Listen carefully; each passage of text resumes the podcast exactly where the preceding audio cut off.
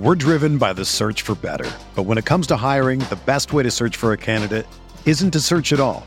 Don't search match with Indeed. Indeed is your matching and hiring platform with over 350 million global monthly visitors, according to Indeed data, and a matching engine that helps you find quality candidates fast. Ditch the busy work. Use Indeed for scheduling, screening, and messaging so you can connect with candidates faster.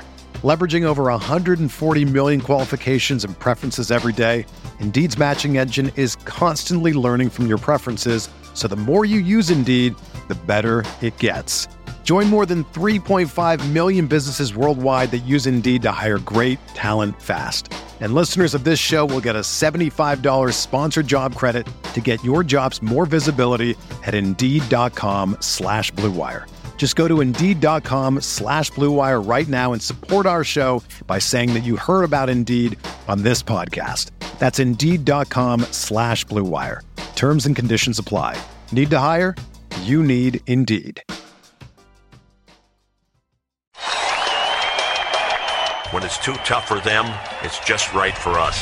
Where would you rather be than right here, right now? The Rock Pile Report with Buffalo Bills season ticket holder Drew Gear. Bills make me wanna.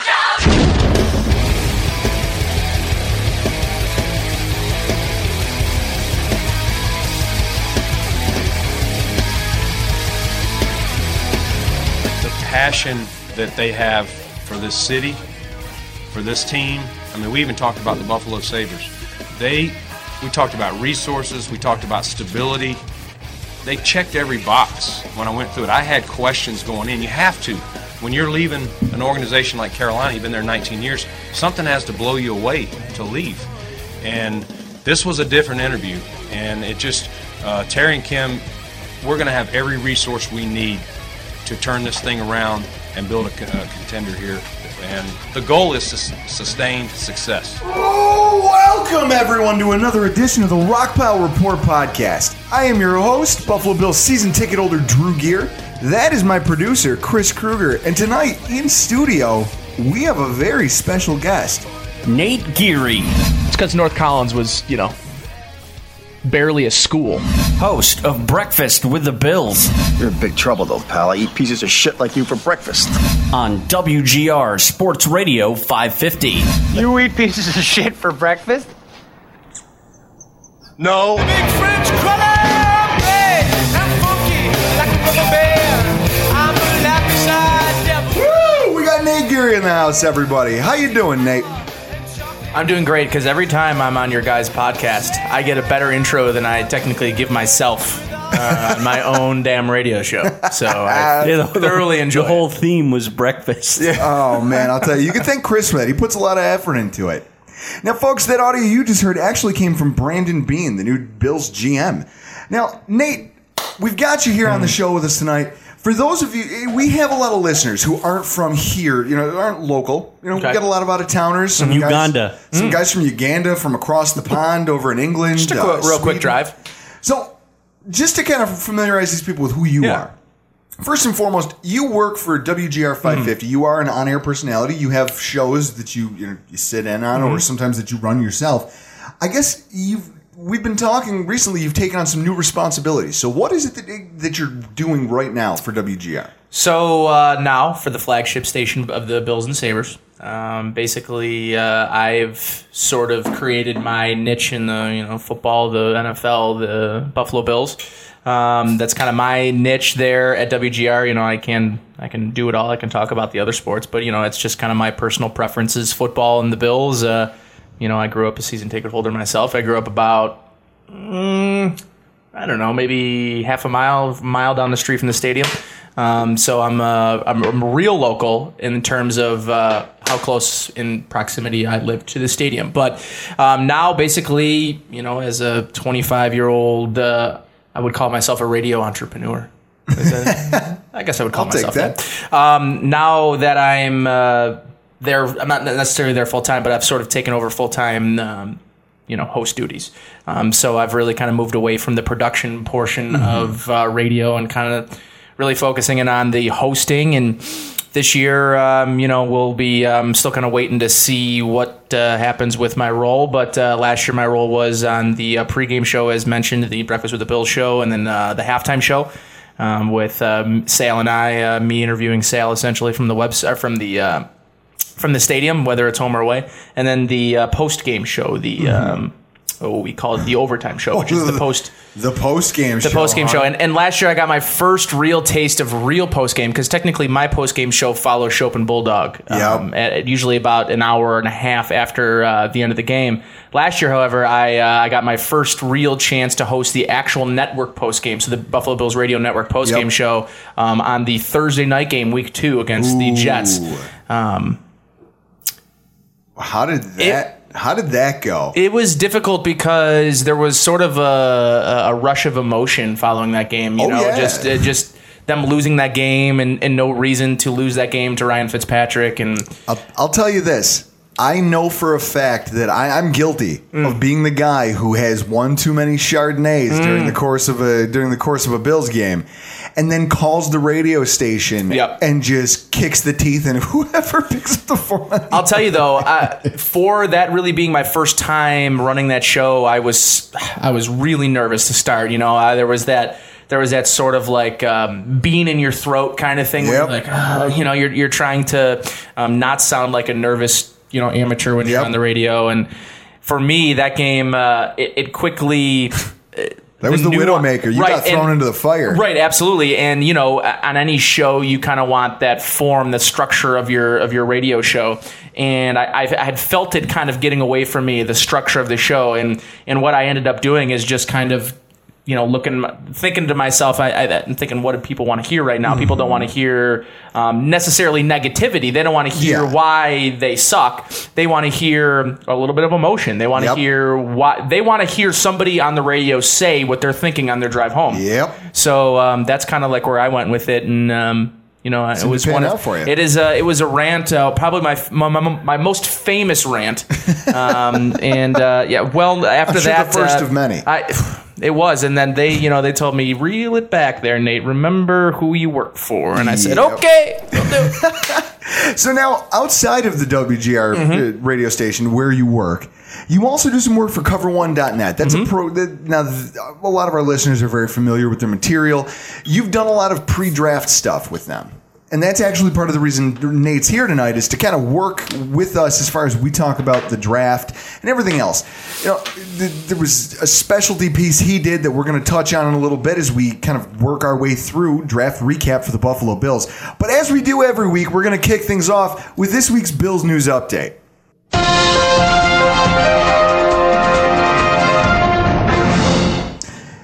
First off, Jalen Robinette signs with the Buffalo Bills for a rookie tryout. Now, I know I wouldn't be shocked out there if most of you don't recognize the name of the player because he's not a household name by any stretch. He was a wide receiver for Air Force University in college. And given the triple option kind of mm-hmm. wonky offense that they ran there, he didn't get a whole lot of national recognition as a wide receiver. Except for like during the draft process.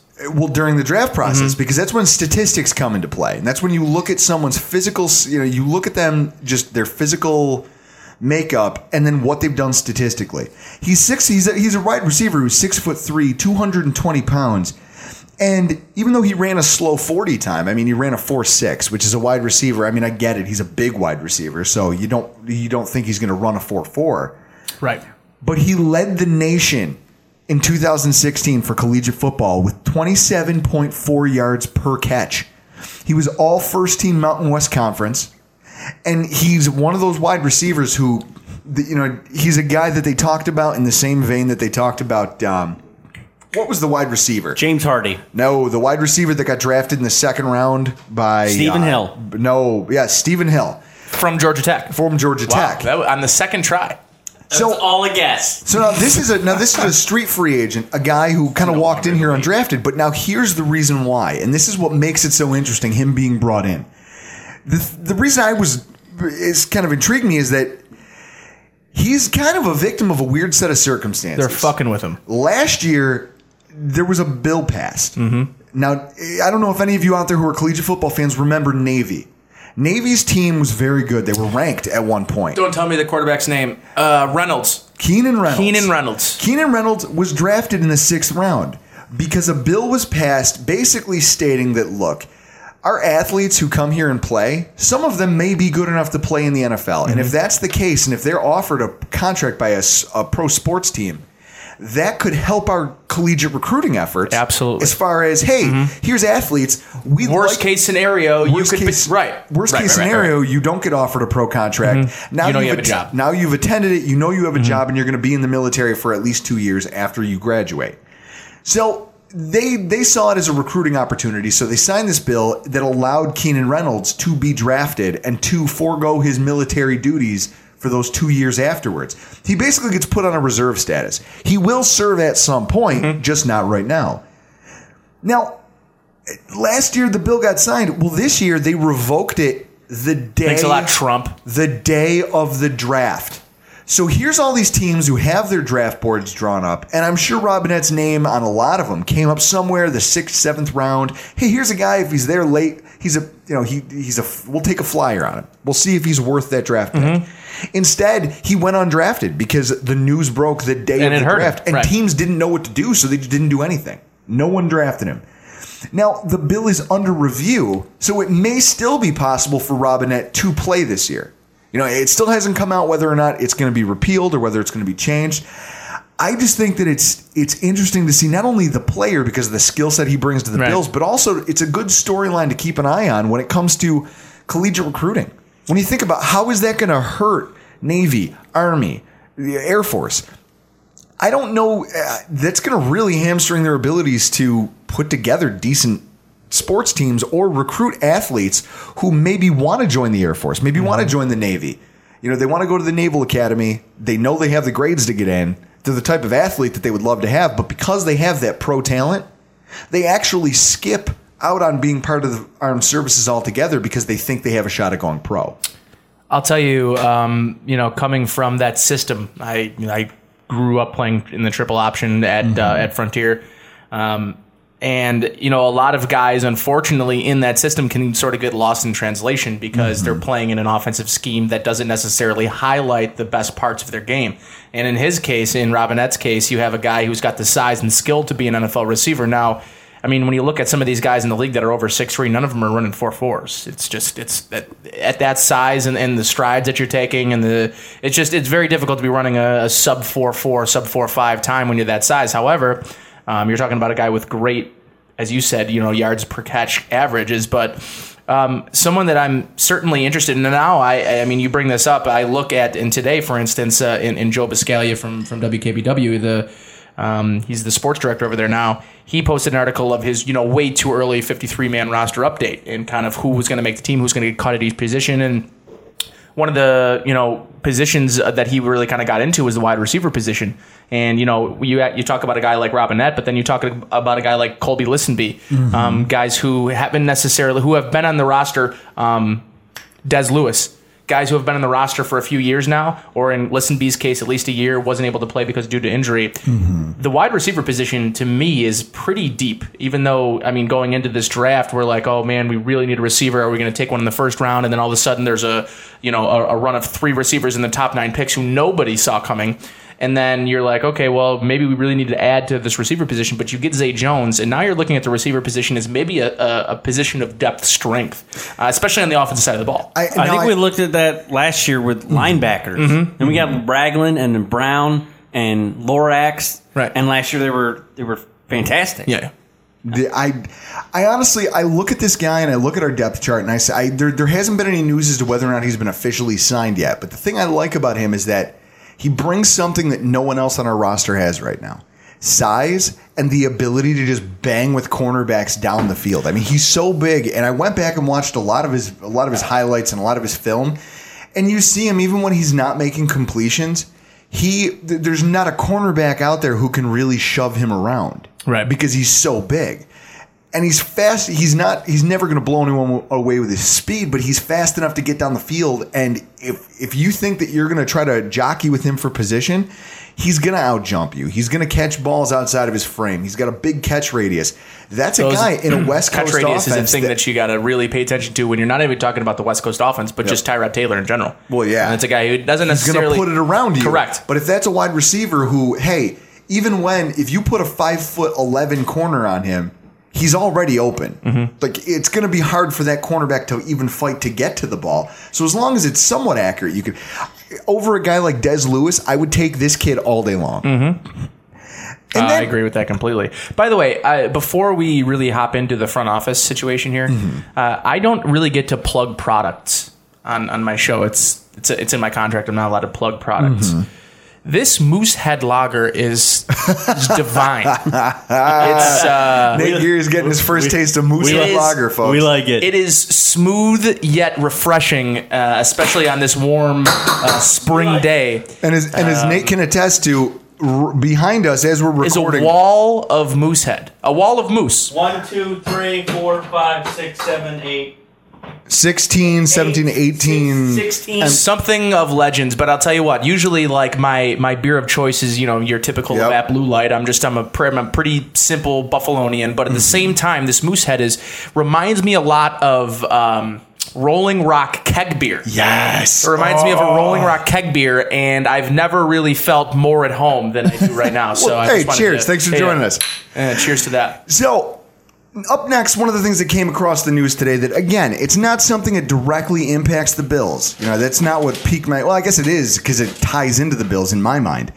The NFL now, now, you know, NFL owners are meeting next Monday in Chicago, mm-hmm. and rule changes are always on the docket when it comes to this type of stuff. One of these changes might mean a lot to the Buffalo Bills in 2017 and beyond. It's been floated that the owners are expected to pass a change to the return from IR designation. which i love Now, Yeah. in the past, you once you were on IR, you were there forever. The last two seasons, they've allowed you to bring one player back per season, and this year they didn't make you. The, you know, the first year you had to designate them right out of the gate. Now they kind of gave you an option that you could wait until eight weeks and then decide if you want. which is to bring it essentially back. an extended pup list but- Exactly. You're just extending the pup list. Well, now they're talking about bringing back two players in the same fashion. You don't have to declare who, just eight weeks, and if they can't come back at eight weeks, then they stay on the IR. But if they Right. can, you can bring them back. Now, I think about that, and then what I think back to is if you guys remember, the Bills were were in the top five last season for man games lost due to the IR designation and injury most of that revolved around the wide receiver position. Mm-hmm. So you think about it when we were going into games, critical games, the Steelers game, the Miami Dolphins game, Oakland. Oakland, mm-hmm. and you're put, you're trotting out wide receivers like Dez Lewis, who really just hasn't been able to do anything on an NFL field. He just can't. I mean, during the preseason he looks all right, but he he can't show up on game day. Wouldn't it have been nice to be able to bring back a guy like Greg Salas? Mm-hmm. To have just a guy, somebody with NFL experience who Right. who's proven he can catch a ball or two. So I, I mean, I not. ugh, I mean, because before Sammy came back, we had nothing. yeah I, I I will applaud this change if it is in fact made, given that we are one of the more injury ravaged teams in the For whatever reason, right. Year after year after year, I'll take any help I can get on that front. And I mean, just we have a banged up team usually by about week seven or eight, right? Usually we're already. it seems like every year yeah Every year we're having that conversation. Hopefully, we're, I mean, we're kind of banking on that to change with the coaching staff change, with the mm-hmm. change in personnel, the medical staff changes, and things like that. But ultimately, the fact that we could bring another guy back, not just one, but two that you can target who maybe, or one of my my nightmare scenario is that Sammy Watkins gets hurt again in training camp mm-hmm. or gets hurt again in the preseason, re-aggravates whatever this foot thing is. And in that case, you have to put him on the IR and you can bring him back when he's ready, but it mandates the first eight weeks. Well, now you've already given up that designation. Right. It can't be you. So if there's a fluke injury week two to a player who probably needs seven weeks, wouldn't you want him back at some point that year? Yeah, and I mean, I guess for me, the rule is going to really go into guys, um, and I mean, this certainly this rule would have helped the Bills last year. There's not a question in my mind. Um, but um, the idea that you can get one guy right now, I think, to help. I mean, Shaq Lawson, I believe that was that guy last year.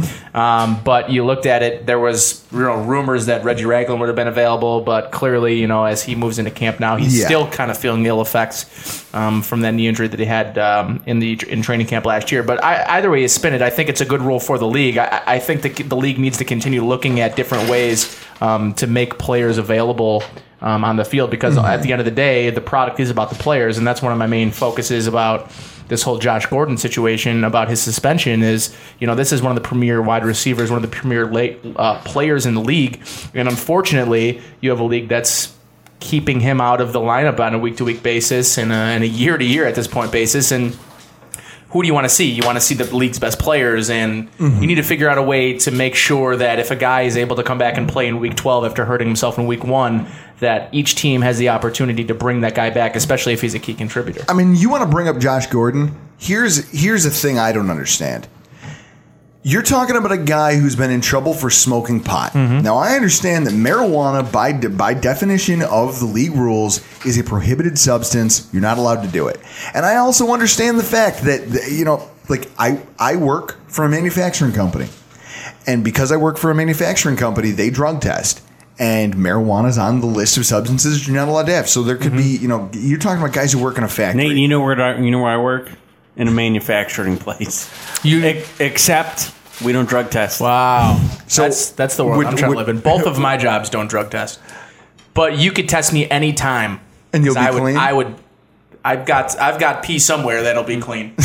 So what I know is that I look at this and I say, okay, my my company has the right to say to me, hey, even if I don't have a good reason, it doesn't matter that you're not manning machinery. It doesn't matter that you're not down there working in the factory. Right. We don't want you. We don't want you doing this. Yeah. As someone who's working for our company, I have to. I don't. I can understand They're not it, forcing yeah. me to work there. Therefore, I'm. You know what I mean? I can't. I shouldn't assume that they would want this thing going on in their building. And if that's their rule, that's their rule. But one of the things I don't understand is when you see how the NFL applies the suspension stuff, when it comes down to stuff Hmm. like, um, let's talk about Aldon Smith. Hmm. Aldon Smith has been arrested for bringing a gun into an airport, getting into a fight Yeah. with security, threatening to blow things up, um, shooting an AK 47 at a party at his No, no, no. house Oh, I thought that was Jet Kelly. shooting an AK 47 at a party at his house. Be he was stabbed Yeah. in that incident. Um, just a number of infractions that have led to him being suspended, and yet there's talk of him being reinstated. Yeah. So, what, what if if you're talking about reinstating this guy who clearly makes poor decisions, Right. but you won't reinstate a guy who, who is trying, in theory, trying to rehabilitate and be a Yeah. player that can abide by the rules of the league. Here's where I think just a, a blanket statement. I agree that there is a time and place, and, and let's let's just get this out of the way now. Josh Gordon isn't using marijuana for medicinal uses. He's just No. not. No. Now, do I necessarily still think that there is a time and place? I think there's a time and place for everything. However, um, you know, I think that if I'm a player and I'm a recreational user of marijuana, that my biggest gripe is no employer is going to allow you to smoke on around uh, the workplace. It's just that's the way it happens. It's, it's not acceptable, and I and I'm a firm believer of that. As I wouldn't expect my employer to allow me to come and light up at, at their place of business. It's just that's not what you would do. Yeah. However, when you're talking about the months of January until July, I don't care what my player is doing as long as he's staying out of trouble. And if it's legal in his state, if it's legal in his county, if it's legal in whatever it is, he should be allowed to do whatever he lo- he wants as long as he's staying out of the media spotlight, out of a jail cell. Doesn't matter what he does. However, when you come to camp in July, as a team, I- I think this is sort of what it needs to be. Is it needs to be a team policy, sort of like the government has decided for the most part to leave us to the states. I think it needs to be a team policy that when you come through my doors on July 7th for OTAs and you're here for training camp and for here for the regular season, that shit's out the window. Mm-hmm. But when you're outside the realms of this organization, this structure, What you do is your own prerogative. You're a you're an adult. You're a male. You're a male adult. Do what you want, but stay out of trouble. I don't care what you do, but stay out of trouble. And as long as this isn't, affecting your on-field play, it's not putting it's not you're not missing time due to being arrested for possession of marijuana or something along those lines. And just so you know, it's very difficult to be arrested for possession of marijuana unless you have it in your vehicle while you're driving and you have like over an ounce of it. So like Where this ties back into the Bills for me is I look at a situation like Sean. Darius. I look at Sean. Seantrel. I look at Right. Seantrel Henderson. totally different though. Here is no, but, uh, but but the league doesn't think so, Right. and this is where I have a problem with where all this is headed. I understand that you don't want people to abuse it, so you say, okay, we're just going to iron fist, iron ironclad policy. No, no marijuana. Here is a guy who, and we did a big report on it last year. We did a big thing about how you know I kind of broke down. So I actually went in and found a lot of medical research that f- basically spoke to the fact that T- THC really does help the recovery process. it's one of the only things. for one of for anyone suffering from IBS related illnesses. It's one of the like only Crohn's disease. natural remedies that is not only proven to work, is the cheapest, and also has no significant effects. side effects, or long term effects. And so when I look at that and I say, okay, so you're suspending this guy for recreational use. Okay, I understand why Mm-hmm. Right, you I can get on your bandwagon about that. But right. then when you tell me here's a guy who's doing it because his doctors have told him Mm-hmm. it's in the best interest of his long term health that he do it. You can't tell me then in the same breath that you care about player safety Because here's a guy who's been and and it's it's just simple as hey, do you have a doctor somewhere? And I understand there are the, the counterpoint to that is well they could pay a doctor. Of course. Of course they could. But you can't exclude people who are doing this for their health yeah. just because there's people out there who would abuse it. Last last statement on this is what I'd like and and what I'd like for a lot of things is just a lot of common sense ruling. Um, when you look at the situation, I'd like the league, I'd like the front offices, I'd like the teams, I'd like the medical staffs, I'd like the training staffs to acknowledge the fact that opiates are indeed addictive and super dangerous for if you overuse or misuse those prescription pain medications. There has really been no admittance to this at this point. No. Where, listen, we understand this is an issue. We shouldn't be feeding our players on average. The average NFL player will take 100 p- prescription pain pills over the course of a season. The average NFL player.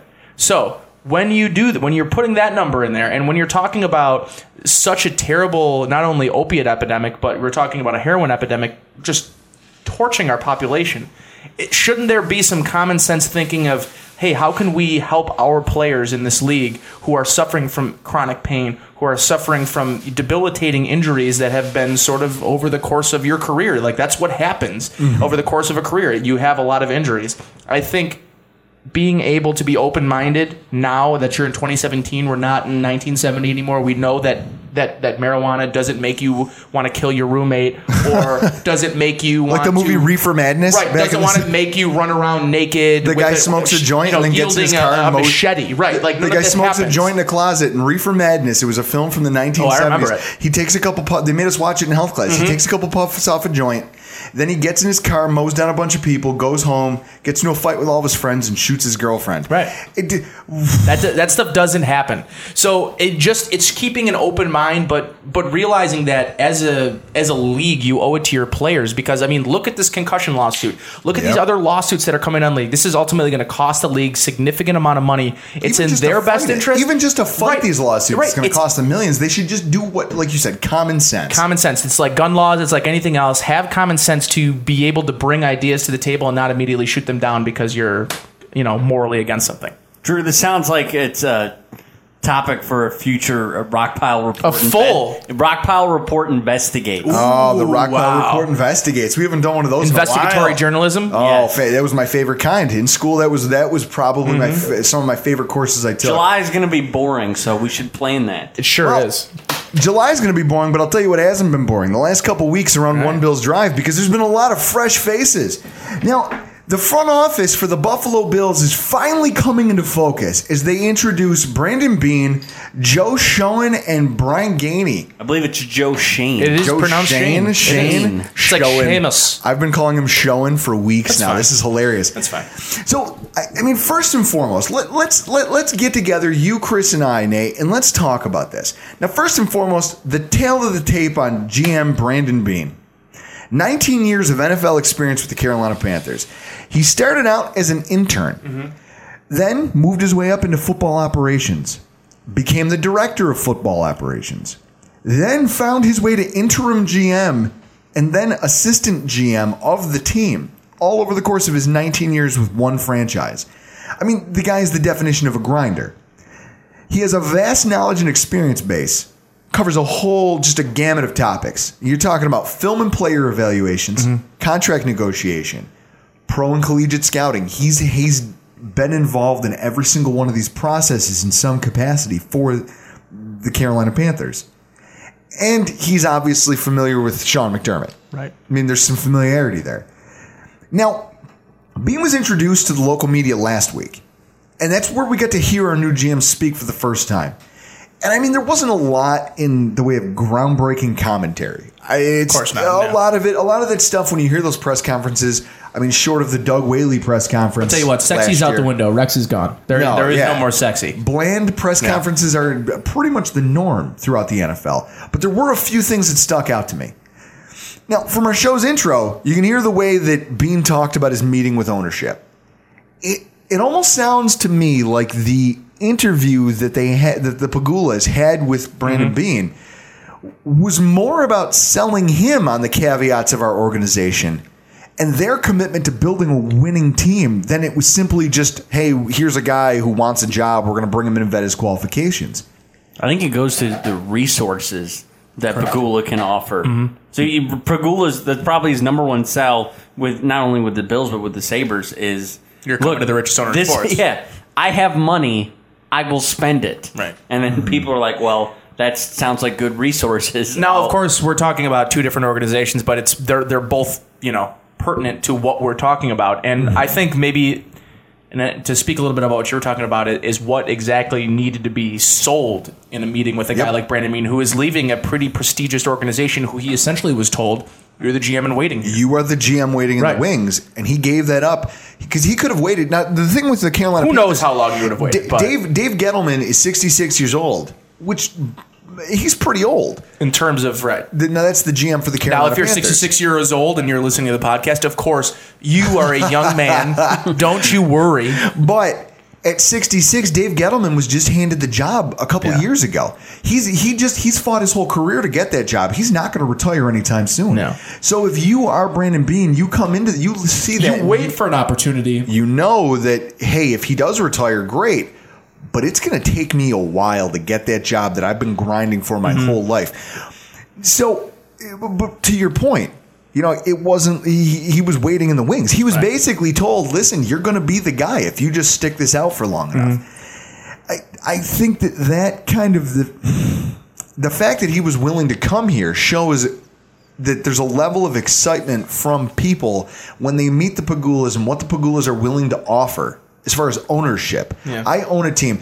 You know, I've seen a lot of people beat them up on social media or mm-hmm. complain about, oh, they, they're not active enough or to, Pegula didn't apologize to us after this, that, the other thing. Pegula doesn't talk enough to the media. Mm-hmm. He has no reason to. But don't ever mistake the fact that even though he doesn't do those things, he doesn't want Or to doesn't win. care. He doesn't care, Right. Because it's that couldn't be farther from the truth. And you know, when you look at it too, and, and how this has sort of worked out for them, I mean, you get Gaine, you get Sh- you get Schoen, and you, you get some of these guys that really had been in consideration for a lot of general manager jobs across the league, including Brian Gaine being brought in here to Buffalo to interview for their general manager job. So if you think about it, let's say on let's say during this process they interviewed five people, they landed two of them in their front office. One being the, their choice at general manager, and the other guy in Brian Gaine, who's going to be running the is going to be the VP of player personnel, if I'm if I'm not mistaken.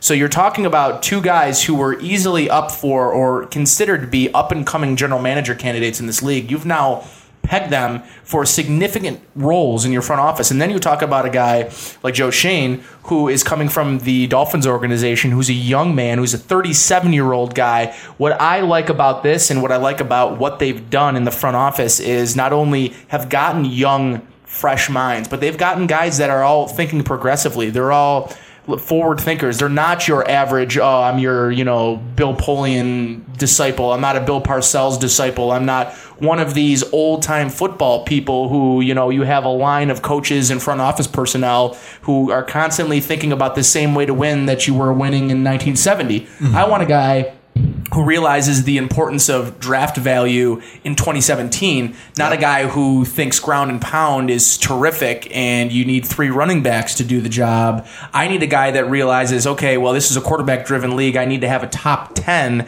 a top seven quarterback if I'm going to be a consistent competitor in this league. I also need a team and I need, I need a style of play mm-hmm. that is going to reflect the, the times and knowing that you're facing teams who are, for the most part, passing 40 times a game. I mean, I'll be honest. When they hired when they hired Beane, okay, I assumed that they would be in a hurry to start fleshing out the rest of the front office. I, I you assume any you can assume that.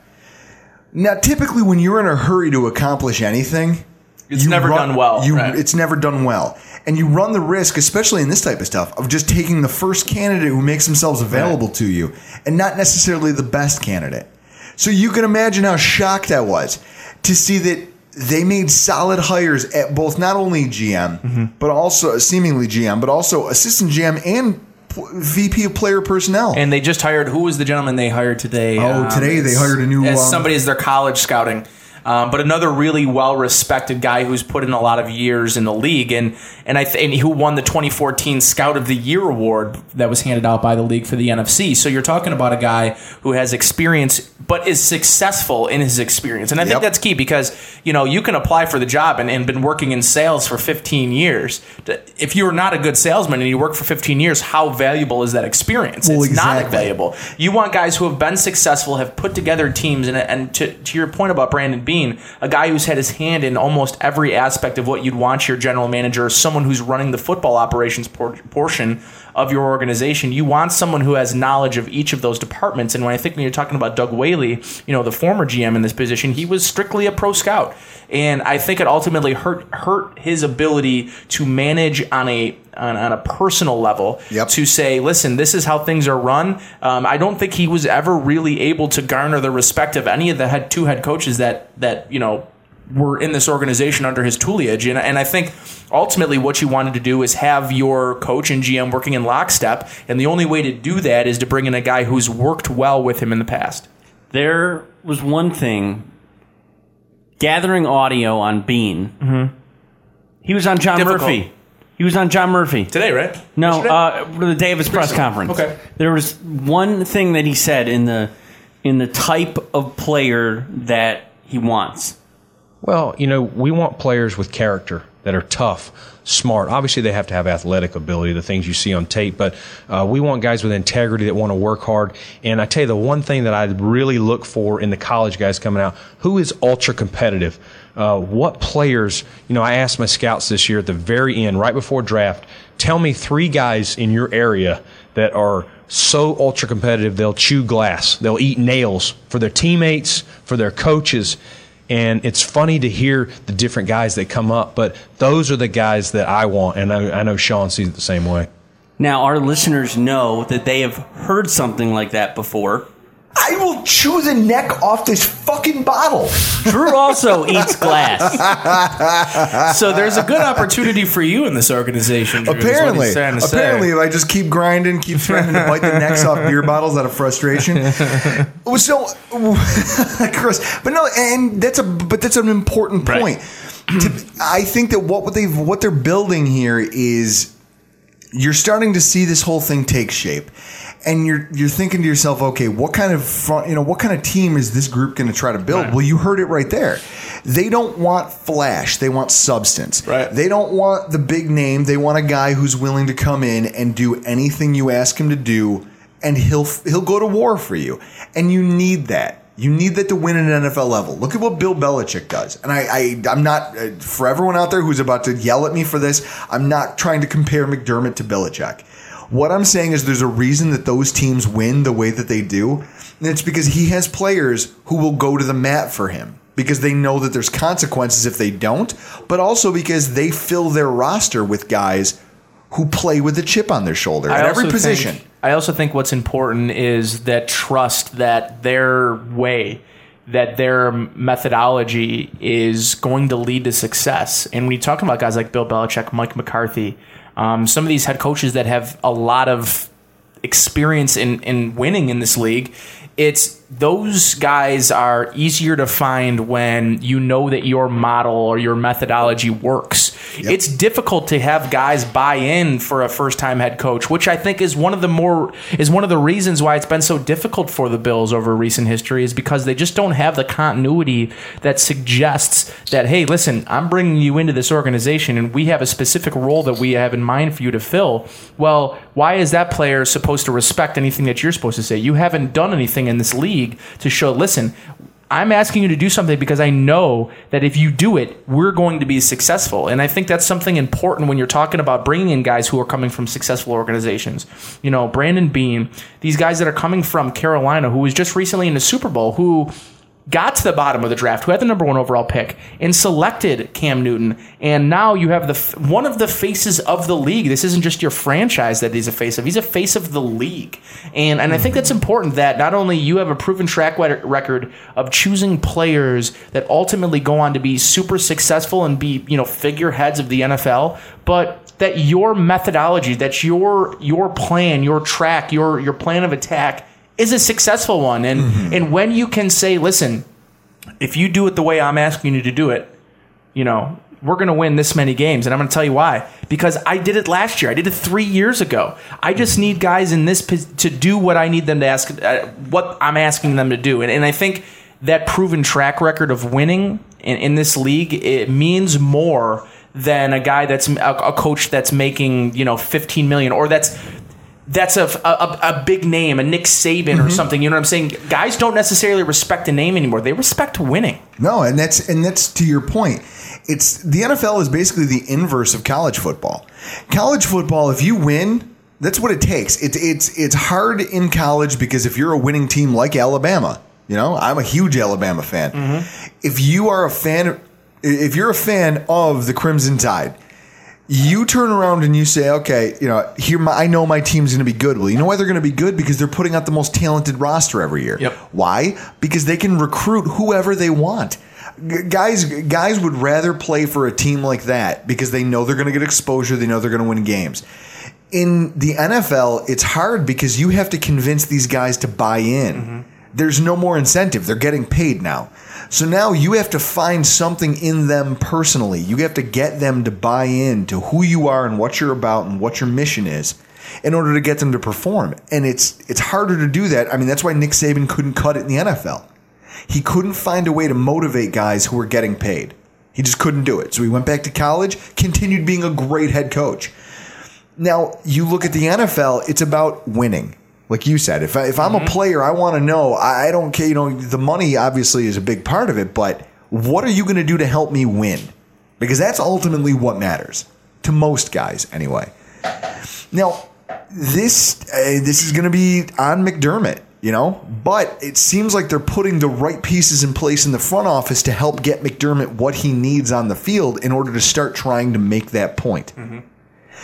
So then, moving on here, the other interesting thing that I took away from his press conference were Beane's comments on Jim Overdorf, who was not terminated when Doug Whaley was fired a few weeks ago. I mean, this is what he had to say. I'm coming in eyes wide open with, with everybody, so I don't. Uh, it shouldn't be about Jim. Uh, I've known Jim for a long time, have a lot of respect for him, great man. I've uh, never got to work with Jim, so I'm going to jump in. Uh, just spoke to Jim a few minutes ago and uh, said a hello, and look forward to getting to know his process, how he does things. I'm going to kind of influence him with how I do things, and, and we'll see how this works and, and go from there. Now, that audio comes in from BuffaloBills.com. Now, I've been one of the biggest proponents of firing this guy. I mean, we've got a lot of bad contracts on our books, as evidenced Is by this the Monos or uh, Overdorf? Overdorf. Okay. Monos is already fired. As evidence of the fact that we're a team with salary cap problems Mm-hmm. that doesn't have a highly paid franchise quarterback anywhere on our roster. This was this isn't supposed It's to be his it's a great area of point. responsibility, and I think it's something that he deserves to lose his job over. But Beane, by his own admission, has decided to be pragmatic about this. He's kind of treated the situation as a clean slate, quote unquote. His desire to at least attempt to work with Overdorf, I think, kind of speaks to the fact that he's not a reactionary, and instead he's he's taking a wait and see approach with him. Well, you heard it. You heard it in his thing. He's like, "I'm going to show him, you know, how I do things, which is the way we're going to do things." He wants, and to if see he if he doesn't can- like it, you know, get bent, Overdorf. He wants to see if he can help him salvage his career. I mean, Nate, what do you think about that? You know, it's one of those things too, and I, and I think the point you just made is maybe one that's not made enough. Is the salary cap purgatory that this team has put itself into, um, specifically Doug Whaley, um, should concern you because, as you just mentioned, you're not paying a franchise quarterback. These teams that are paying a quarterback 16, 17, 18 to 20 million dollars a year, those are the teams that have an excuse to have salary cap issues. When you're talking about a team that right now isn't paying their quarterback top dollar. They're not paying your quarterback in the top five salary. So you shouldn't have the issues across your roster in terms of overpaying a tight end way way more than they're worth. Um, signing a running back after you've traded for him. Now, don't get me wrong, LeSean is a great running back. He's a top five, top three running back in this league. However, you sign him to a long term deal immediately after trading for him that is hurting your ability to go out and, and, and make aggressive moves as as a team. Just the way it goes. So you talk about that, and then you talk about a couple other positions they just really overpaid. Specifically, Marcell Dareus and Jerry Hughes, guys that there should have been a caveat. There's no, there's 100 percent the way that some of these contracts are written and the the lengths, the terms, the the money owed to some of these players just doesn't make sense when you're talking about a team that doesn't have a franchise quarterback. So it's interesting, um, but I, I completely agree with you that um, there are certain parts of how this team is built that I think was done wrong or, or done amateurly. And you know maybe Overdorf is part of that. Maybe he's part of the problem rather than the um, you know than the solution. But I like that the GM's coming in with sort of an open mind to allowing a guy like Overdorf, who's been with the organization for a long time, an opportunity to you know show his worth, show what he's capable of doing under new tutelage, new new leadership. Um, because you don't know what Doug Whaley was asking him to do. You just don't. Um, so if as long as you know Brandon Beane feels comfortable with him in the role that he's currently doing, uh, I mean I don't see why not. It's it, it- he's not to me. There's a guy like Russ Brandon who a lot of people give a lot of shit to. Um, I might just by be naive, but I don't think he has a whole lot of hands in the football. Jar. I would say I would say he's your average everyday higher up at, at whatever company you want to talk about. He doesn't have a lot to do with the everyday, but when there's a big decision to be made, he's going to be consulted on it because he's been he's got the he's got the tenure, he's got the trust of ownership, and you know for everybody that wants to give shit to Russ Brandon, I mean you can give shit to Russ Brandon all you want. Sure, he was a big reason why Russ Brandon or why Rex Ryan ended up ultimately being the coach last year, but he's also probably a, a big reason why Doug Whaley was fired. So as much as he's been around for some from dope heads, some some you know bad decisions. Um, I think he's a guy that the organization accepts and acknowledges as a good, you know, brain to run not only the business side of the organization, but make decisions if you have a big decision on hand, like choosing a head coach or searching for a general manager. He has a lot of contacts in this league, and to, to think that he wasn't going to have a hand in the search for a general manager, um, I, I, I think was naive and foolish to think that. He just has too many contacts in this league. He's been around too long. Mm-hmm. And say what you will about, oh, he was the you know marketing guy for the Marlins. That's his only Well- experience. Don't get me wrong. I, I get it. But he's done a hell of a job. You, me, all of us season ticket holders who continue buying tickets every year just ensure that he's going to have a job the next season because he does such a great job of bringing in engaging the fans. I mean, he gets he puts asses in the seats. So I guess the one thing I want to close with here is we talk about the the restructuring of the front office. The overarching theme of all of these hires that I see, I, I, I pick out three things: experience, communication, and accountability. Now, I think if you look at the quality of the hires that the Pegulas have made, there's a sense that they've learned something from their last few years here, their inaugural, you know, their rookie season here as owners. You know, they've made it through the first phase where they've hired and fired their first GMs. Mm-hmm. They've hired and fired their first coaches. You look at the type of people they've had to fire, and I, I mean, it you see a common thread that I almost think speaks to who they've hired now. GM Tim Murray, he's a meticulous guy, not afraid to gamble with draft capital and what he has in his system.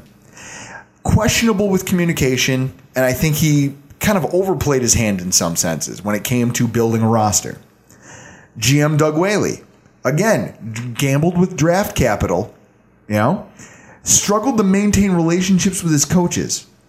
And all most of his positive roster moves could sort of be offset by the miscues and errors he made in other places with contracts and things of mm-hmm. that nature. Then you look at Coach Dan Bylsma for the Sabres organization. Experienced coach that struggled to tailor his system to the talent of his roster and had difficulty communicating with some of his players. Coach Rex Ryan for the Buffalo Bills. Experienced coach that tried to force his system onto players that weren't suited for it. Essentially couldn't tailor his system to the strengths of his team. And then ran a team that was undisciplined and had major communication issues. Mm-hmm. Again, you look at the from McDermott to Beane to their most recent hires, what we're seeing is that these men have a lot of similar qualities in the fact that they're all highly regarded, you know, they're all well-regarded people, both by their franchises and their fan bases. They are both they're all the kind of guys who seem like they can get together and work well together. Mm-hmm. But not only that, they have years of experience doing this type of thing at a high level. Like you said, success. Mm-hmm. Not just, hey, I have experience. I have experience and I have success with that experience. I feel like that is the theme of all of these hires. And I mean, personally, what are your overall thoughts on this? Is it a positive thing and should Bills fans be excited? I don't think there's any reason for any Bills fan to be discouraged about um, the hires of not only the front office but a guy like Sean McDermott. I really love um, the new head coach. I, I think this new approach where um, he's sort of your one voice, but I, I do think it's pretty funny. I don't know if this is something you guys noticed, but obviously being a new GM, he was going to be in front of the spotlight a little bit. He was going to do some interviews. He was going to. I don't think this whole one voice approach was because they really wanted one voice. I think it was they were terrified of Doug Whaley. Um, making any more embarrassing media remarks. Um, I, I- I think they had lost all trust in Whaley to go in front of a camera, go in front of a microphone. Um, so it, it's going to be interesting now seeing just how much uh, Brandon Beane is included in on not only you know media outings, but just you know being the voice of this team. Because ultimately, as much as you'd love your head coach to be the voice of your team, he's got a lot of responsibility on you know the day to day where the general manager is really supposed to be the guy that sort of you know kind of heads the ship. He's the captain of your ship. He's the guy he's the guy bringing in people.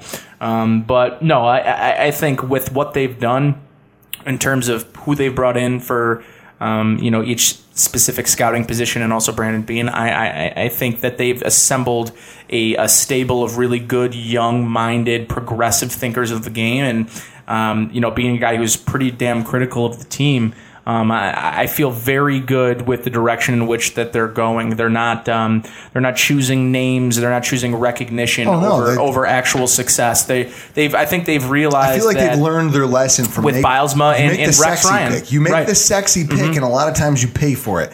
Now they're going for guys with substance, guys with you know resumes that can back up Mm-hmm. a little bit of the bravado that they bring to the table, and and yet they they're humble guys, and by all accounts they're great communicators. So I can't wait to see what these guys can produce for this team. Hopefully, they're the group that finally gets us over the hump. I I completely agree, and I hope so too. So as we sit here and wax poetic about, you know, the, the, the um, I think the great moves that were made over the course of the last week or two, as far as putting together this front office and how quickly it's all kind of come together. I mean, these are the guys who are going to hopefully bring the Bills into prosperity. You know, they're gonna. These are. If you're setting out to make a team to break a 17 year drought, I feel like the Pegulas have gotten themselves at least off to a good start by surrounding themselves with this caliber of front office talent. But when we're talking about surrounding yourself with talent, that's what the NFL draft is all about. And that's what we're about to shift gears into because we have more Bills draft recap to go over. And none are bigger than our fifth round selection of Nathan, Pe- Nathan Peterman, quarterback out of Pittsburgh University. You are my possession. Now, Nate, that's one of the biggest reasons we brought you on the show tonight. My only question in this is you did your Peterman work with Eric before the draft.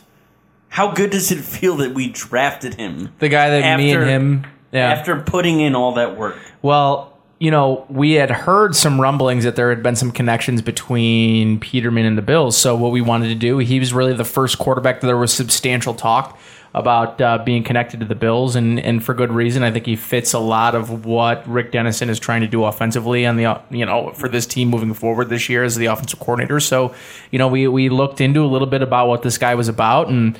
Um, you know, after you know doing extensive research, we we came back with you know this is uh, my personal opinion. He was my eighth ranked quarterback amongst other quarterbacks. I mean, the quarterback that was ranked two spots ahead of him in Jerod Evans didn't went undrafted. Um, so Did he it- it- sign? He did, and I don't know with who. And, and it's too bad because I, to be honest, Jerod Evans for me, Virginia, Virginia Tech's quarterback. I mean, this is a young guy who I thought the Bills really should look at because I thought he, but he's a lot like Cardale Jones. Yep. Not a lot of starts. Not a um, lot of starts, not a lot of experience, not a lot of. Peterman's a little different than that, though. Now, I got some flack. Okay, I got some flack on social media, uh, specifically on Reddit over the weekend by listeners of our show who haven't been listening very long and claimed that it was annoying that I was being negative about our first three draft picks. I feel like that's hilarious when you consider that I'm usually on the other side of the fence when it comes to everything Bills related. But if any of them decided to come back to listen to tonight's show, you'll be pleased to know that this pick was was one that got me excited. It was one of the biggest reasons that you know I, I look at this draft and I don't see it as oh man you know I'm, I'm all doom and gloom. Now you look at who Nathan Peterman is. He's Pro Football Focus's second rated player from the Senior Bowl. Zay Jones was number one. So you got both. Zay Jones was number one. Were they on the same team? Nathan Senior Bowl? Peterman was number two. They were. His highlight tape shows that he can throw with anticipation, Mm-hmm. wide receivers breaking into windows, something that the Bills haven't had in quite a while. I mean, you look at what Tyrod Taylor is. He is a quarterback who needs to see it first and then he'll throw it. Mm-hmm. I've been saying that for forever. This is a kid who can throw with anticipation, which you almost you have to be able to do at the NFL level to be a, a successful quarterback. He looks patient in the pocket. You, you it's hard to watch. You, hard to find a player where he gets truly flustered when he's in the pocket. He's scanning. He's scanning. He's scanning. He uses his mobility to shift around inside the pocket, and he also has some natural speed and escapability to get out of the pocket, roll away from pressure. I mean, his his in fact under pressure, Nathan Peterman is almost elite. Listen to this. Ooh. He finds a hot read very quickly. Mm-hmm. Under pressure this last season as the starting quarterback for Pittsburgh University, his QBR was 114.7, which is this draft class best under pressure QBR. Versus you look at a guy like Deshaun Watson. You know, the Houston Texans traded up to get him in the first round. You pressure Deshaun Watson, his QBR is 87.6. And the draft class as a whole, the average is 66.9. Do you know what makes some of the greatest quarterbacks to ever play football great? The fact that when you send a blitz in their face, they don't panic. They find an open receiver and get the ball out. What does Tom Brady do to the Bills every time we try to every time we try, we think we have a blitz scheme that oh, we're going to get Tom Brady, we're going to put him on his ass. He just gets the ball out. Yeah. This kid seems I can see why people make that comparison. The Tom Brady comparison. He gets the ball out quickly and accurately and he reads the whole field very quickly. Here's what I'll tell you. Um, I mean, when I look at Peterman, he to me kind of projects as a career backup, a guy that can come in um, and not be a step off of who your starter is, really, no matter who your starter is. Um, when you look at some advanced statistics, and this was something that I looked at pretty in depthly, um, was his accuracy on balls from at, at, at the line of scrimmage from 1 to 5, 6 to 10, 11 to 15, 16 to 20, 21 to 25, and 25 plus. Okay. And none of these categories does Peterman lead amongst the top 10 quarterbacks listed on Optimum Scouting's 2017 NFL Draft Guide, which I used pretty adamantly throughout my, um, you know, evaluation of a lot of these quarterbacks. Um, where Peterman was really successful, and that was at the at balls at the line of scrimmage. Now, people will say, "Well, he, this is a quarterback that only throws balls at the line of scrimmage." Well, won't you, if that's the case, don't you want a quarterback who is extremely successful at those? He isn't throwing them at receivers' feet. He isn't throwing it over their head. He had one incompletion all season at balls thrown at the line of scrimmage. So you know that if he is going to be what he's asked to do, he was able to do well. He was able to execute well. So in that, he was 31 of 32 at balls at the line of scrimmage. From one to five yards, 82% completion percentage. He was 43 of 52. Now, this is the area where I'm a little bit worried about, and and, and you mentioned is the, the anticipatory the anticipatory throws, really kind of from the the five to 15 yard range. Those are your intermediate routes. Mm-hmm. Um, Peterman ranked at 56% completion percentage at, at balls six to 10 yards, 28 of 50, and from 11 to 15, 26 of 57 or 45, a little over 45%. Um, so those intermediate throws are still a little bit lower than where I'd like them to be. Um, so this is a quarterback that not, that necessarily, necessarily was asked to throw a ton in that intermediate section. Um, but struggled in, in when he did throw there. And then when you're talking about 16 to 20 yards, this is a guy who's throwing 65% and 21 to 25, 58%. However, when he's start, when the ball is traveling 25 yards plus in the air, he only has 15 um, attempts, which is actually the lowest amongst all of the quarterbacks. So he wasn't mm-hmm. asked to air the ball out by any means. He wasn't, but now here's where, and this is where I think that sometimes these advanced statistics they they confuse the hell out of me because mm-hmm. here you are, and you're giving me all these statistics. It says that this guy can't. He doesn't sound like an accurate quarterback, and he doesn't sound like he can throw a good deep ball at all. Right? It doesn't sound like he throws for many air yards. Mm-hmm. Now, I look at the numbers and I say, okay. According to NFL.com, Nathan Peterman completed 46% of all deep passes. That's 25 yards or more. 46% of them. And according to Pro Football Focus, he averaged 9.6 yards per attempt, which was the seventh in all of NCAA football. So, what is it then? You're telling me that he he's not you're telling me that he's not accurate or that his accuracy struggles at I would some say levels. I would say maybe what I'm saying is his proficiency in throws. Um, and, and, and you know this maybe give you a better idea and, and when they're talking about the best of each area so um, optimum scouting breaks it down into four categories left outside left middle right middle right outside as being the four categories of who the best in each area is and then you go into the yardage of 1 to 5 6 to 10 11 to 15 so you're wanting to know where does peterman come in as the best of where where is he the best and what Optimum Scouting comes up with is that one to five area in the right middle, in that one to five area in the right outside. You don't see him really show up anywhere else other than the left middle at 16 to 20 yards. So then what you have to ask yourself is where is his where's the bulk of his success? And it's really at balls at the line of scrimmage. So and this is something that I noticed when I was really diving into him, especially his senior year at Pittsburgh, is a good majority of the balls that he threw downfield, or the good majority of his plays, ended up happening right at the line of scrimmage on these little, um, I guess what you would call uh, shovel passes, which were to James Conner at the line of scrimmage, where he was almost running a triple option and had the opportunity to run, pitch to his running back who was coming out to the outside of him, or pitch to a tight end or running back that was coming underneath, which is technically considered a forward pass. So a lot of his passing statistics his senior year were convoluted a little bit because a lot of the yardage, the yards after catch, the touchdowns came on shovel passes, which is really just a pitch three or four yards up the up the field. So difficult to really, I guess, evaluate if you're looking at quarterbacks by the numbers you're going to look at Peterman. You're going to be a little bit unimpressed. This isn't a guy that had 4,000 yards as a senior, a guy that you know passed for 30 touchdowns. This isn't that's that's not the guy for you. But what Peterman was is he was extremely efficient in what he was asked to do, and, and I think that's what you ultimately have to judge a guy on is what were they asked to do, how did they carry out that task, and ultimately their success rate. What was their success rate? So he was asked Mm-hmm. to throw the ball short at or around the line of scrimmage. Did he do it successfully? Absolutely, he did. So, for me, when you're talking about a quarterback, you can't say, "Oh, well, he was only six of twenty on balls of of 25 plus yards." Well, he threw the ball 20 times, 25 plus yards. Yep. Where are the majority of his throws? Where does his rate on the majority of his throws come? while they're at or around the line of scrimmage. Was he successful doing that? Yes, he was.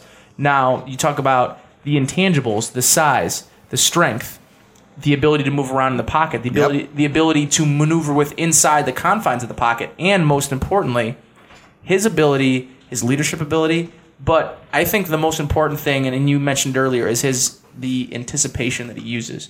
Um, I think it's one of the most underrated parts of any quarterback analysis.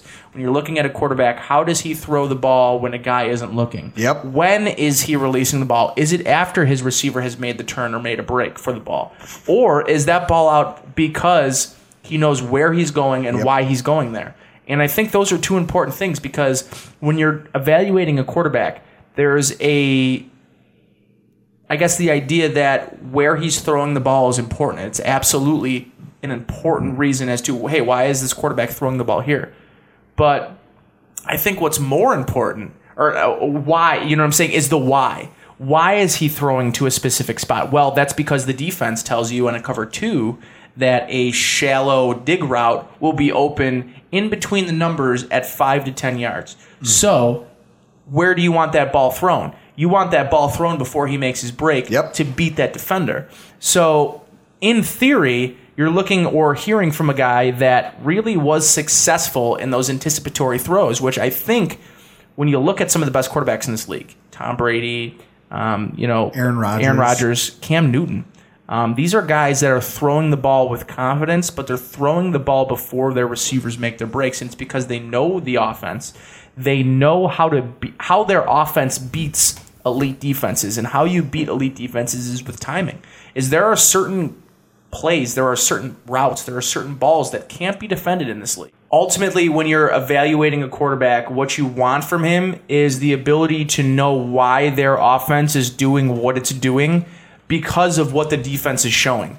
And when you're talking about back shoulder throws, find on film for me more than a handful of instances this team even ran back shoulder throws. They didn't. Well, they don't, I'll tell you why. And this kind of leads into why this is one of my favorite draft picks of this class. You're talking about a you, you're a team that has a quarterback who's highly athletic, and he has he, he has an arm. He's shown he can uncork it. He can throw the ball down the field. He can do. Tyrod Taylor can do a lot of good things for you. One of the things he will never do for you is throw with anticipation. He is a see it then throw it quarterback. Maybe he'll grow into that role this season and he'll prove me wrong, but I don't feel confident in that. Right. I honestly believe he you see a lot of his passes. He doesn't see wide open receivers Mm-hmm. running down the field. He misses a lot. Every game you can go back and watch film and see guys running open somewhere in the field. During that Baltimore game that we lost because we only scored one touchdown. The Robert Woods wide open. Beat the safeties. The safeties both sank. Mm-hmm. He's wide open and Tyrod Taylor just decides to run. You need a quarterback who can scan the field efficiently, effectively, and can throw before a guy needs to get to the break. That's what you need in order to make a West Coast offense work. Mm-hmm. That's why I have fear for where we're going to go this season. I like this pick because, like you said, even if he is only a career backup, Teams are in need. he gives you backups. he gives you that guy that you can go to, a Frank Reich type, a guy that hey, I can execute inside of this offense, and I'm not gonna. I I, I may not be as good as Jim Kelly, but I'm not gonna be Billy Joe Hobert. I'm, you know what I mean? Now, when I look at this, I have a couple thoughts before I give my grade. You look at what Jon Gruden said about him, and I know a lot of people are going to pan, oh, Jon Gruden blows everybody. Jon mm-hmm. Gruden loves every quarterback he sees. The thing I, the, the comments that I picked out about him, he in an interview with the Pittsburgh Post Gazette, Jon Gruden says he was asked the question, which quarterback out of this entire class would you be comfortable with rolling out right now? If you were to take the sideline as a head coach, who would you pick? He said, I would take the kid from Pitt. Why? He'd allow us to do just about anything in the game plan. I think he throws the ball pretty darn good. He's athletic and very, very sharp. I think he's a lot like Andy Dalton to me. Hmm. He reminds me of Andy Dalton comp. so much coming out of TCU.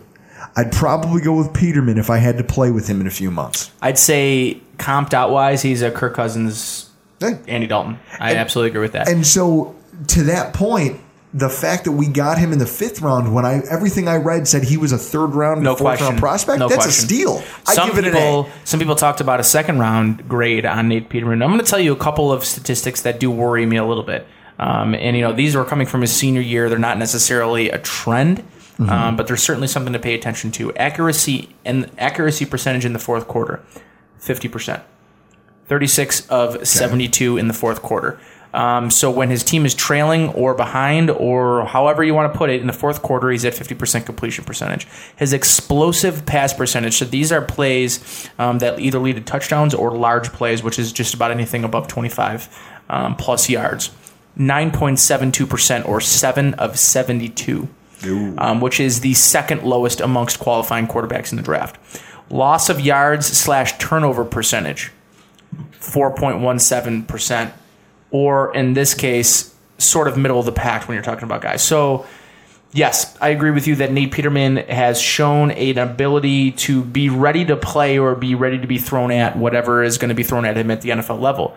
I guess my biggest worry is is this just another and, and, and I think when you're talking about Bills quarterbacks and you're talking about who needs to ultimately be the guy that runs this organization from the quarterback position, it's someone that can be leaned upon in crunch time to make maybe not here's here's what it is. And I think maybe too much is made about the guy who can make the play opposed to a guy that won't make a specific play inside the fourth quarter, the the mistake, the interception, the fumble. Um, and you saw last year in only one instance, we were we had been waiting for Tyrod Taylor to sort of you know have his coming out party in the fourth quarter. Well, that game was the Miami Dolphins. They ultimately end up losing in because of our final. defense. Our defense Correct. folded. He Tyrod Taylor should have. He showed what you needed to be as a quarterback to win that game, which is the one thing that gives me kind of some confidence going Some into the for it, season. Now, the reason I like this Peterman pick so much, and the reason why I gave it an A A draft grade, the highest grade out of any pick in this class, is because I look at it and I say, what did, what what would EJ Manuel give me as a backup? What would Cardale Jones give me as a backup? Mm-hmm. It sounds an awful lot like Nate Peterman could probably beat them both out for that job if he had a full training camp under his belt. Nate, how think do there's no question. How do you see that playing out in August? Because we're not going to carry four quarterbacks. No. I mean, they Tyrod, Tyrod Cardale, Nate Peterman, and T.J. Yates. Who's the one that gets cut? A lot of people are going to say it's going to be Cardale Jones that gets cut um, because TJ Yates is a guy that if your quarterback goes down, he's won a playoff game. Um, he's a guy that has NFL starting experience.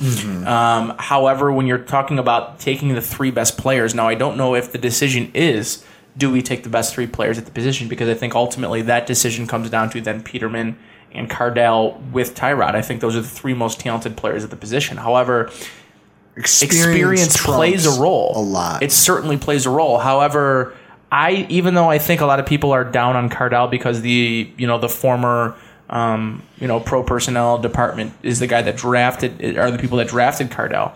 However, I think when you're talking about raw talent, Cardale still has probably the best raw talent on this team. It's about coaching, and ultimately, I still think that Cardale has the tools to be this a starting quarterback in this in this league. Whether Wow, it's with the that's a bold statement. Listen, I, I I think when you're talking about arm strength, you're talking about arm strength, athleticism, and the ability to throw balls where other players can't. When you're talking about a handful of players that can make throws, you're talking about. I would say about 15% of starting quarterbacks can make the throws that Cardale Jones makes. I hate to be the guy who tries to say, "Hey, I got the last word," but I'm the host of the show and I'm going to Yeah, do what I want. absolutely your- I uh, I know another guy who could throw a ball through the His name is uprights Jamarcus Russell. from his knees, and his name was Kyle Boller. How great was Kyle Boller in the NFL? True. Yeah. So arm strength, you have all the arm strength Correct. in the world. You're you, you don't. I think I think what you have to do is when you go back and you watch that Indianapolis Colts preseason game, you see a handful of throws that make you sit back and you say, "Wow, that is not only a throw that you need your starter to make, but it's a throw in the fourth quarter when they're down." They're driving specifically get- the yeah. throw to Walt Powell, that where he ends They up They could have forced it. overtime by kicking the field goal. They could have, Instead, they went but they went for the win. The throw to Walt Powell and the throw to, I believe it was Walt Powell or Brandon Tate on the sidelines.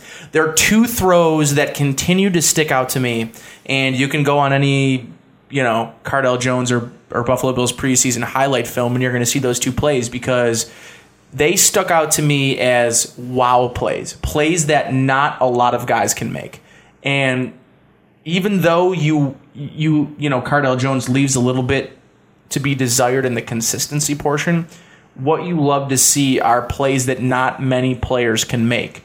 That's Cardale Jones. He can make plays that a lot of quarterbacks in this league cannot make, but can he do it consistently? And I think that's been the biggest issue, not only for him and his professional prospects moving forward, but for this organization to decide, listen, is this a guy we're going to give a legitimate opportunity to some point win this job? Because if it's not, if you look at Cardale Jones, is yes, he has the potential, but he's but not I feel a like they would. But I feel like they wouldn't have drafted Nathan Peterman if maybe they not, but if they were comfortable. but you know what the thing is, if they were comfortable, they would not have drafted. Maybe you're Nathan right, Peterman. but you know what? Maybe it came down to your board where Nathan Peterman was available in the fifth round and you had a third round grade on him, and there was no way you could pass on Nathan Peterman. And I think that has a lot to do with why the Bills took him. Is he was available in the fifth round to them? I think they let him pass by him, let them pass by the team in the fourth round, thinking. Okay, well, if this guy's around the fifth round, there's no way we can let him pass by right now. But the fourth round, they didn't have that pick, so they had that. No. They had that fifth round pick, They and they said, "You know what? Like the kid's still on the board. He's still on the board. We have a third round grade on him. We would be doing ourselves a disservice by not taking a guy Stick like to this. the board, take Stick the best the player board. available, and it happens to be the quarterback. Now, you just primed it up for us because this is going to be one of the best, best camp battles to watch this year. You know, last year it was at a couple different positions, whether it was, you know, last year was wide receiver to see who else was going to flesh out the depth, depth chart. Right now, there is a real battle going on on this roster as far as quarterback is concerned because like Chris said, I do not see a universe in which they keep they keep four. It's tough. Yeah, no, it's tough we're spot. we're not the Jets. However, we're not they, the Jets. They might think about it now. Maybe listen to this. Maybe you interchange a third kicker with a fourth quarterback. A third kicker with a fourth. Because I mean, they had three kickers on the roster last year, At this point, hopefully, no coach in the NFL is dumb enough to keep three kickers except around. for the Bills. So, at the end of the day, what do you give the grade of the draft pick in the fifth round, Nathan Peterman? fifth round, I it's difficult for me to move away from the A spot. I'm going to give him an A minus. five. I'm going to give him an A minus, and I'm going to tell you this because I had a third or fourth round grade on him. Um, the fact that he fell to them in the fifth round and could potentially help them down the road as a long term backup option. If that's all Peterman is, you spending a fifth round pick on him is tremendous value. I Oh, mean, you talk about found money. you talk about the one draft that always will stick out to me is the RG3 Andrew Luck draft, where RG3 is taken second overall, and Washington takes Kirk Cousins later in that fifth Yep. round. And you look back and you say, well, why the hell did they take Kirk Cousins if they had taken a quarterback in the second round? Well, look, Kirk Cousins one guy's out of the starter, and league, of the and league. it's not the fifth round pick. Man, guys, all this draft talk. We're going to move on to our, as we do every week, AFC East Roundup. We are going to talk about the Patriots draft recap. People call it the Boston accent. It's not an accent. It's a whole city of people saying most words wrong. Dante Scarnecchia is a fantastic offensive line coach. We all know that. But, I mean, he's working miracles with that kid. Ladies and gentlemen, Christian Simonelli in the house. How are you doing, brother? We haven't we haven't heard from you in a while. I was doing pretty good until that intro. I didn't realize how thick my accent was. Working miracles with that kid. It's it's it's hilarious. So That's great. So Christian, I'll admit that uh, it was a little hard for me to talk to you after the Super Bowl because uh, you know, you know, you know why I, I just I, I couldn't bring it to. couldn't bring What myself happened? to. I couldn't the bring Patriots are up twenty-eight to three, right? Is that what it was? I, I forgot, Drew. Don't you, uh, no, I- d- no, I- well, what happened was that I ended up passing out on my uh, the the basement floor down on my wet bar. I ended up just passing out down. After you want to know why I was a wet bar? Because he wet his pants. I took my shirt off, yelled at my girlfriend, woke up on the basement floor, was like, "Wow, that was the Super Bowl." That was uh, understandable. So for our li- for our new listeners who don't know who Christian Simonelli is, he is a diehard Patriots fan, and he is a you know a, I don't know if you guys know the PFW in progress show. He is a routine caller. You know, he's the occasional. I guess you've guest hosted. But Christian? yeah, once. Yeah, uh, actually twice. But yeah. twice. So he's very familiar with the inner workings of the Patriots. He's talked on the radio before. People seem to respect his opinion, even though he says it with a thick accent. so, Christian, the Patriots have had a busy offseason. I mean, since the last time we talked to you about anything, your front office, I mean, look at the moves. You've, you've signed Stephon Gilmore in free agency, you jackass. Bust. Yep. Inked Mike, Mike Gillislee to a two year deal in free agency. You re signed Dont'a Hightower, Alan Branch, and Ronnie Harmon, you know, key members of your team.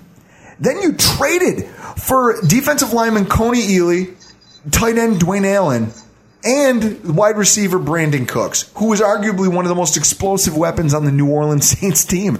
And I would say probably the best wide receiver that Tom Brady has played with since you guys had Randy Moss. I would agree with that. Sure. Yeah, they've been very busy. Um, you know, Patriots had their draft in March, apparently, uh, based on based on the moves, and certainly with uh, only four picks, not having a pick till the third round this year. Um, I love the aggressiveness. I always have. Uh, I always have loved the aggressiveness that this team does not rest on their laurels.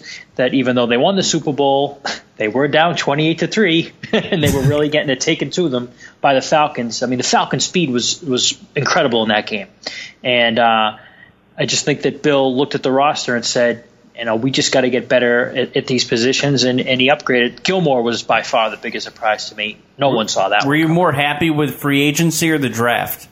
Oh, free agency by far. I mean, you got playmakers. You got, you know, established Pro Bowl players uh, on this team, and you get Cooks, you get Gilmore, uh, you trade for Ealy, and a lot of people, you know, hesitant to say, well, wait a minute, you know, you only get them for, you know, you're, they're really not under your control uh, as far as Cooks and Ealy go for like the next year or two, but um, if they're really good they'll find a way to keep them. And, you know, Cooks is the most intriguing to me, I think, because they exercised his fifth year option, and in two years, you have no idea what the wide receiver corps is going to look like. Mm-hmm. I mean, it's very well Amendola and Edelman probably aren't going to be here by then. I mean, mm-hmm. I just don't think they'll last. Um, so, you know, is Hogan and Mitchell and with Cooks, are they going to be your starters? Who knows?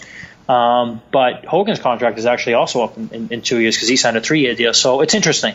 Yeah, it's it's pretty interesting, but I love the moves they made in free agency. Yeah. So, Christian, I guess my question is: Are you worried about the land? So, when you think about the moves that were made, I mean, you're you, they've traded for, and instead of taking, you know, younger players who are un sort of, you know, there's no success behind them saying that they're going to be successful NFL players. So instead, what they did is they traded those, you know, those picks for players how concerned are you? I guess my question is that these moves are in such a win now mode because Tom Brady maybe has one, maybe two years left. I mean, how how much longer does Tom Brady really have? Does this maybe send a, a, a message to Patriots fans that they're maybe going for it in the next this year or next year because they've maybe heard from Tom Brady that he might be done sooner rather than later? Well, um, if if Garoppolo wasn't on the team, I would say no, but I'm going to say yes to your question because they held on to Jimmy, and they held on to Jimmy for one reason and one reason only. They apparently love him. Bill apparently loves him. And there were offers there this offseason, I'm sure, not from Cle- not just from Cleveland, but from other teams, mm-hmm. even though nothing was reported, and they didn't move him.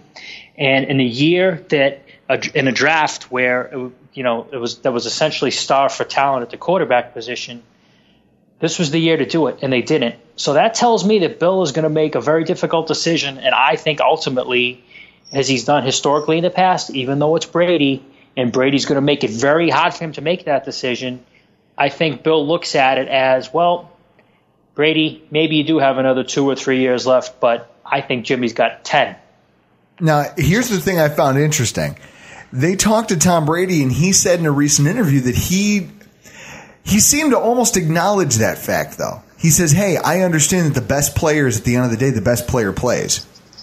Yep. Almost, and he made some more comments along that same line that almost make it sound like he would be willing to stay on the Patriots roster as a backup rather than leave to go to some other franchise and try to, you know what I mean, like a Matt Cassel type thing where he goes somewhere else and tries to win, or a Joe Montana type thing where he, okay, I'm going to leave, or I'm going to force the team to trade me because they have somebody younger. You know, Steve, I think the Joe Montana comparison is probably the best one. They had Steve Young in the wings, and they said, hey, we've got this guy who we know can be good. We can offload him for some capital, and that team can still be, you know, he's still got enough left in the tank to make somebody competitive for a year or two like Brett yep. Favre when he signed with the Vikings. You know, what did he give him? One good year? That's it. But that yeah. one good year got him to the NFC title game. Yeah. So some team might out there would love to start Tom Brady. But he made it sound an awful lot like he'd be willing to take a back seat if that's what it took in order to remain a Patriot. I just know that that's been the Patriots' bread and butter, and I almost think it would be the most delicious thing to watch them trade Tom Brady away to somebody for capital. It would be the most Belichickian thing to do. Yeah, and I can't see Brady on the bench. I just I think it wouldn't be it wouldn't work. I don't see Tom ever resigning himself to that role. I think it'd be awful for Jimmy because as soon as Jimmy throws a pick, Yep. it just would never happen. I mean, it, it'll it'll never happen. Bill would would wouldn't do that because he knows how detrimental that would be to the team. Um, just like in 2008 when he hurt his knee. How many players do you always see that are hurt on injury reserve on the sideline? Brady wasn't even anywhere near the stadium that year. Why? Because if Cassel was on the field and threw a pick, they couldn't do a live shot into the booth or on the sideline and show Brady's face. I'm dead serious. Like that. That's that's how Belichick runs that ship. And you know that's in my opinion because he's won so much. I, I defer to him. But there's no way I could see Brady taking a back seat or put, playing that backup role. He's just got too big of a chip on his shoulder.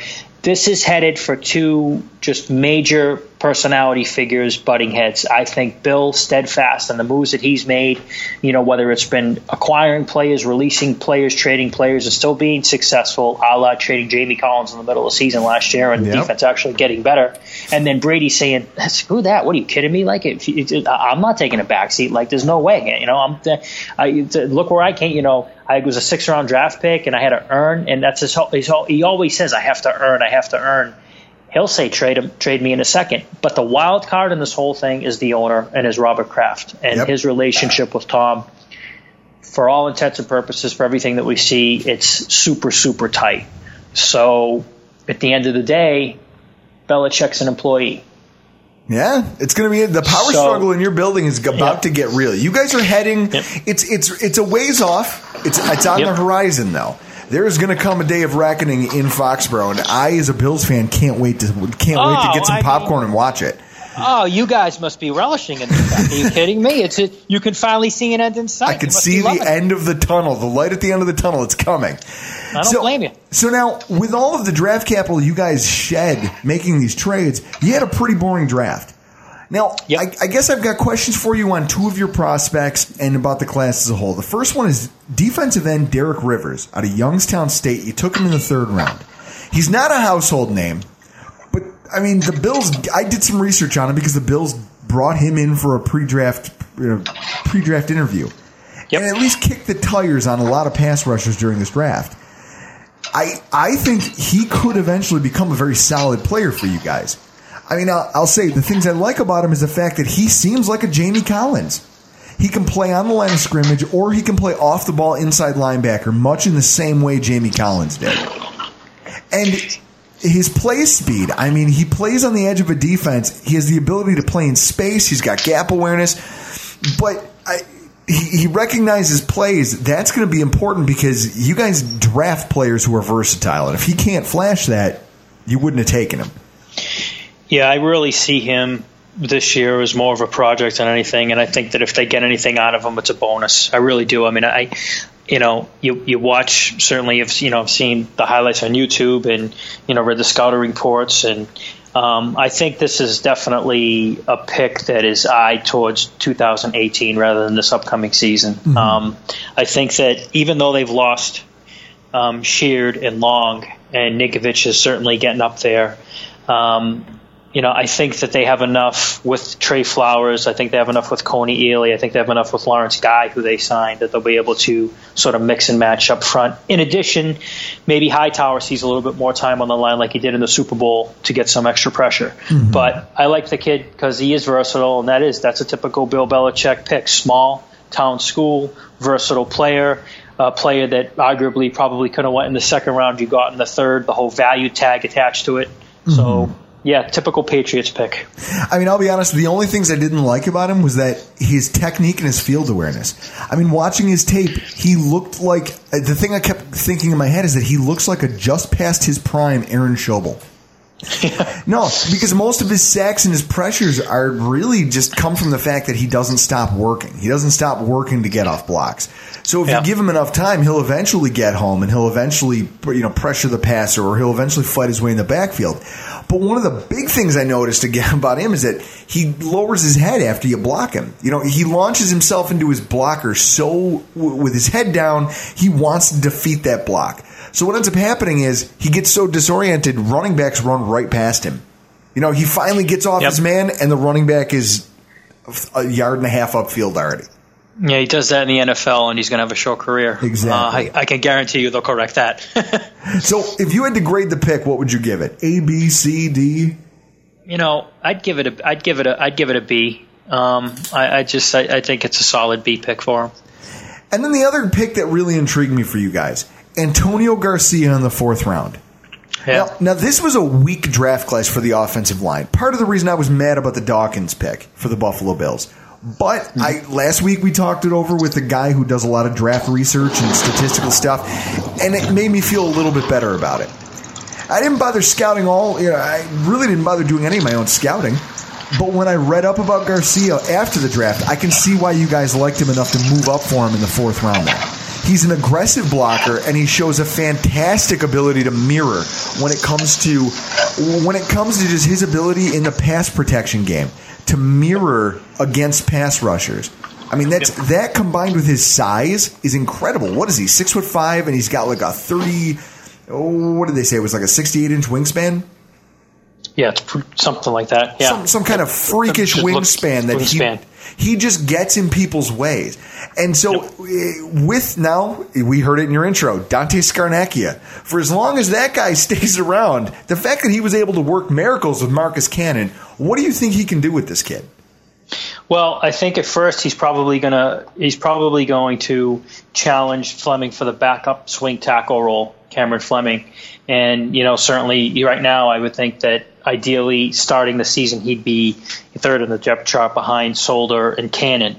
Um, I think it's another pick geared towards 2018, and that Solder's contract is up at the end of the year, and not sure what they're going to do with him. Um, I don't see him getting a big money deal. Um, he's certainly a player that potentially could stay for a you know a team a team friendly deal, but you know there's some wild card there, and I think you know the guys that mentioned this on PFW in progress about his kid being sick, and his kid has been battling cancer. So I kind of don't know how that all sort of factors into maybe his line of thinking. I mean, he's won two Super Bowls. You know, he did get a second contract with the team. So I'm not sure what the thought process is there, but I think it's a pick that again that's tied really towards the future. Oh, so you think that they they basically took their draft and just punted towards next year? They were like, "Listen, we're we're going to pick guys that have future consideration for starting positions or maybe to challenge for starting jobs." But they didn't really try to reach for any impact players this coming season. Yeah, I mean, you know, the same thing with Deatrich Wise and then the kid McDermott, the- the other, you know, the other tackle that they took. I just think it's all just sort of geared towards really depth and and really in future pieces. Um, I definitely think they punted. That's a really good word. I definitely think that they punted on their draft. Like I said, they had their draft in March. So then I guess I just got to ask one final question. What do you give for an overall draft grade for all of the Patriots selections this year as far as what they did in the draft? Well, if it's just for this year, and, and if you're grading for this year, like, and I'm not projecting towards the future, I'd give them a C because I don't see any of these guys coming in and starting and giving you meaningful time. I just don't. Um, hopefully, I'm wrong with, um, you know, maybe with Rivers, but I just I'd give it a C. I mean, it's definitely a projection draft. You know, when you have a draft, typically you want to get at least maybe one starter out of it, or one guy that's going to give you meaningful, you know, meaningful snaps. Um, like 2012, they drafted Chandler Jones and Dont'a Hightower in the first round. Those guys came in and started from day one. I mean, that ended up being the nucleus of you know, rebuilding a defense. Um, so I'd give it I'd give it a C. I really would. Man, you're hard on your boys. Yeah, I mean, like you said, they punted, and I, I can't include I can't include what they did in March as part of the draft grade. You know, around here, everybody's giving them an A. It's a joke. It's, you know, it's like it, no, you didn't draft Brandin Cooks and Kony Ealy. You traded for those players. You can't count those as draft picks. Absolutely. I'm glad you're willing to be reasonable, Christian. And Um, Oh, that's, yeah, and that's why we love you over here in Bill's country. Why don't you tell all of our listeners where they can find you on Twitter? You can find me at Chris with a T I A N. That's Chris with the T I A N hmm. on Twitter. And, I, and I promise I'll respond back to you and just re- you read my reply in a thick Boston accent. and you'll understand better. Chr- Christian, Yes. thank you so much for coming on the show this night. We appreciate it. Guys, thanks for having me. Love the show. Keep up the great work. Guys, thanks so much for showing up for our show tonight. We have to get out of here. Before we go, I just want to give a couple plugs. First and foremost, for those of you out there who don't know, this is your reminder. It is National Chris Gregg Awareness Month. Wow. Now, I am tweeting at basically every franchise that has a dog shit tight end depth chart to remind them that Chris Gregg still doesn't have a job heading into training camp. He's actually Which is a- reacted to us on Twitter. Which is a travesty because the guy was playing some of the best football of his career right up until a dirty hit took him out. Definitely a dirty hit. I Go bel- fuck yourself, I- DeAngelo Hall. I firmly believe that the guy needs a second chance just to prove that that wasn't a fluke and that he actually has the ability to play a solid tight end, a solid second tight end role on any team in the NFL. There's a number of teams out there: the Jets, the Browns, the uh, the Panthers, obviously the Bills, that I think could use his talents. And I'm gonna I'm gonna do my part and take to Twitter and social media and make sure that they don't forget about him for the next I don't know 17 days. There's a certain. I would hope that you all out there will join me in this effort. There's a couple of teams that uh, would enjoy the possession The possession of, uh, of Chris, Gregg. Yeah. Now, as far as everything else goes, guys, you can follow Nate at Nate Geary, WGR on Twitter. You can actually check out his article on Nathan Peterman at www.cover1.net.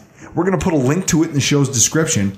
Cover1.net, obviously, you guys all know what it is. We talk about it nonstop because he covers all the shit that I don't have the time to. I don't have the I don't have the aptitude to do all the X's I'm and O's the way he does. Uh, and, and Nate here is single, I'm so he's got nothing but time. I've got nothing but time. Are you doing? Are you doing Sports Talk Saturday? I am this Saturday. There you go. I'll be there. I'll be talking Fantastic. sports. And and what's the number if they wanted to call in? 8030550. Wait, wait. I got the 1 800 number. It's uh, 1 888 552 550. Those are the numbers. Those are the numbers, folks. If anybody here that. wants to call in, talk a little Buffalo sports with our boy Nate Geary, and if you want to follow Christian, as we said, at C H R I S W I T H A, Chris capital whoa, T I A N. You butchered Chris, that. T-I-A-N. It's at at Chris with a T I A N. That's on correct. Twitter. And folks, I, man, I just appreciate all of the love we've been getting recently. Mostly because of my Bottrell jersey.